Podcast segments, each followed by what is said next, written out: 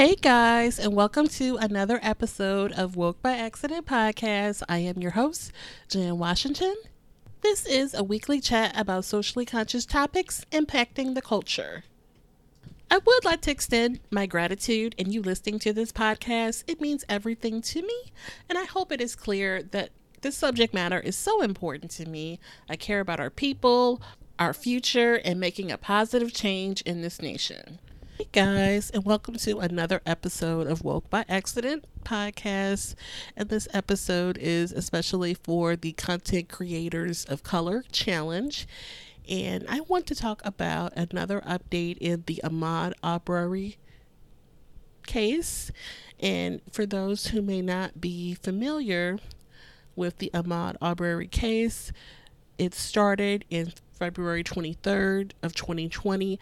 Ahmaud Arbery was an unarmed twenty-five-year-old black man. He was pursued in Glynn County, Georgia, while he was jogging, and he was gunned down by Travis and Gregory McMichaels and William Roddy Bryan.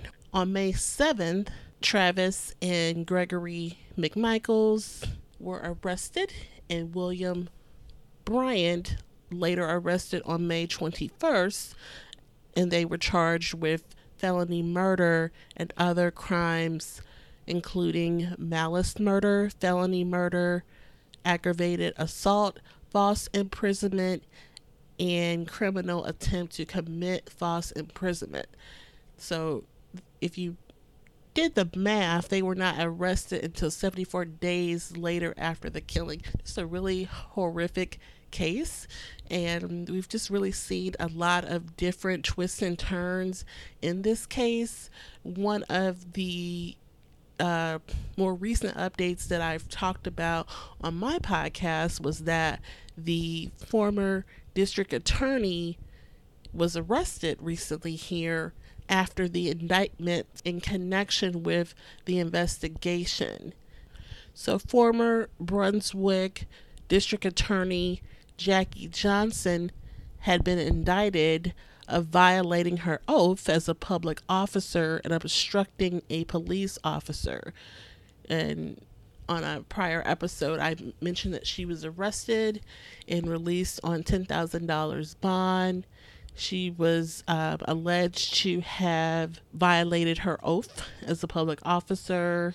And as far as violating her oath, it was uh, found that she was showing favor and affection to Greg McMichael during the investigation. The charge of violating the oath of a public officer is a felony, and it carries a sentence of one to five years in prison if convicted. So it seems that seventy-four days that it took to get charges may have had a lot to do with her being the district attorney. So that's quite interesting. But that's not even the update.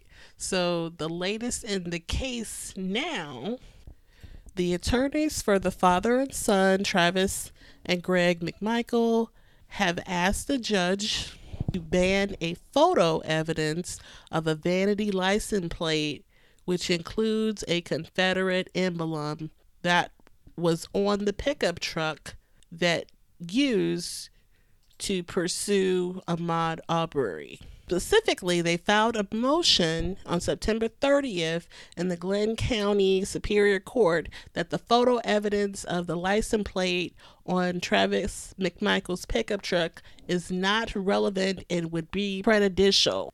And for background, there's an article on the N B C news dot com website. And so it goes on to state that the motion filed is drawing a conclusion that when Ahmaud Arbery saw the license plate, he interpreted its meaning and feared that and feared the McMichaels, and that is why he ran away from them. And so the attorneys for the McMichaels are claiming that the prosecutors were used the photo to create interference, that Travis McMichael used the license plates to telegraph some sort of motive or bias, and they are stating that that's not true. So the jury selection starts October eighteenth, and the prosecutors requested that the motion be denied to remo- you know, remove this picture.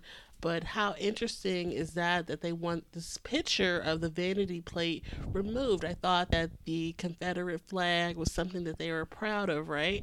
So um, now they want it removed out of evidence. So I find that really interesting that they, you know, are not proud of the Confederate flag now.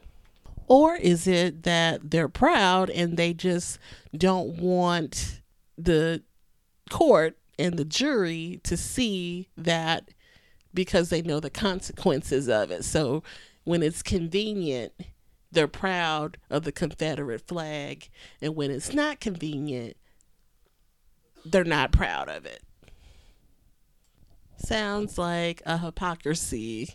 The hypocrisy that we were talking about on the uh, prior podcast, if you heard the podcast with Woke by Accident and The Forefront, uh, check that out if you have not.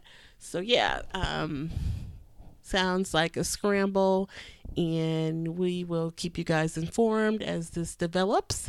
But yeah, that's really interesting. So um, thanks for listening, guys. We'll keep you posted.